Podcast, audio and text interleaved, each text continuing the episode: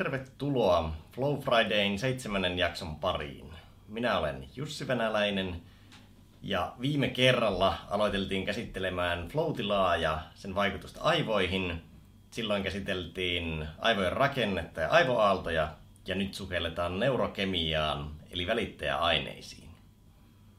Välittäjäaineet on aivojen kemiallinen viestinviejä – Eli ne kuljettaa tietoja ja signaaleja hermosolujen välillä. Ja niiden merkitys mielialalle ja vireystilalle on tosi suuri. Esimerkiksi päihteet vaikuttaa nimenomaan välittäjäaineisiin. Eli ne päihteet itsessään ei luo sitä hyvää oloa, vaan nimenomaan niiden vaikutusten muodostama välittäjäainekoktaili, joka siellä aivoissa tapahtuu. Flow on siitä harvinainen tila, että siinä on läsnä seuraavat viisi eri välittäjäainetta. Eli noradrenaliini, dopamiini, anandamidi, endorfiinit ja serotoniini. Ja käydään niitä nyt läpi siinä järjestyksessä, kun ne esiintyy siellä floatilan eri vaiheissa.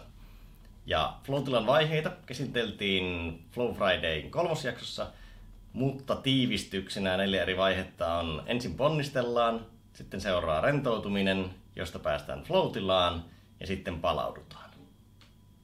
Ponnisteluvaiheessa ennen floatilaa on läsnä noradrenaliini, joka nostaa keskittymistä ja huomiokykyä. Se myös mahdollistaa suorituskyvyn kannalta sen, että me voidaan ottaa enemmän informaatiota meidän aivoihin sisään. Sitten, kun me on päästy floatilaan, niin sillä on läsnä dopamiinia, anandamidia ja endorfiineja, joista dopamiini on välittäjäaine, mikä liittyy palkitsevuuteen, uteliaisuuteen ja innostukseen.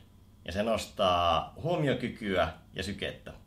Ja se myös parantaa meidän hahmon tunnistusta, jonka myötä me pystytään käsittelemään paremmin kaikkea sitä informaatiota, mitä me saadaan. Anandamidi taas on endogeeninen, eli meidän kehossa muodostuva sisäinen kannabinoidi, joka vähentää kipua ja pelkoa ja nostaa mielialaa. Se liittyy myös luovuuteen ja lateraaliseen ajatteluun, eli kaukaisten yhteyksien luomiseen aivoissa. Ja anandamidi ikään kuin laajentaa sitä tietokantaa, mistä meidän aivot hakee ja yhdistelee tietoa. Endorfiinit taas on kehon luonnollisia opiaatteja, jotka vähentää kipua ja tuottaa nautintoa. Ja endorfiinit on perinteisesti liitetty urheiluun ja ranarushaihin, mutta nykytiedon valossa se on ennemminkin anandamidi, joka vähentää kipua ja tuottaa sen kepeän olon. Ja voiskin sanoa, että kestävyysurheilijat tykkää juosta niin auringossa kuin pilvessä. Sitten floatilan jälkeen on läsnä serotoniini, joka on hyvä olon välittäjäaine, eräänlainen onnellisuuskemikaali, ja sen alhaiset tasot on esimerkiksi yhteydessä masentuneisuuteen ja alakuloisuuteen. Ja esimerkiksi nimenomaan just masennuslääkkeet vaikuttaa just serotoniinin välittymiseen aivoissa.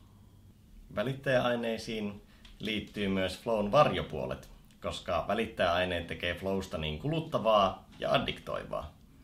Floatilla on vähän sama kuin ottaisit viittä eri huumetta pienen annoksen. Amfetamiini kohottaa noradrenaliinia, kokaini dopamiinia, kannabis anandamidia, heroiini endorfiineja ja ekstaasi serotoniinia. Ja jos välittäjäaineita on kierrossa liikaa tai liian pitkään, niin tankit tyhjenee, josta taas seuraa väsymystä, mielialan vaihtelua, jopa masennusta. Eli floatilla vaatii palautumista ja on ihan hyvä juttu, että me ei voida olla siinä koko aikaa. Eli yhteenvetona flowlla on kaksi ominaispiirrettä. Se parantaa suorituskykyä ja tuottaa hyvää oloa.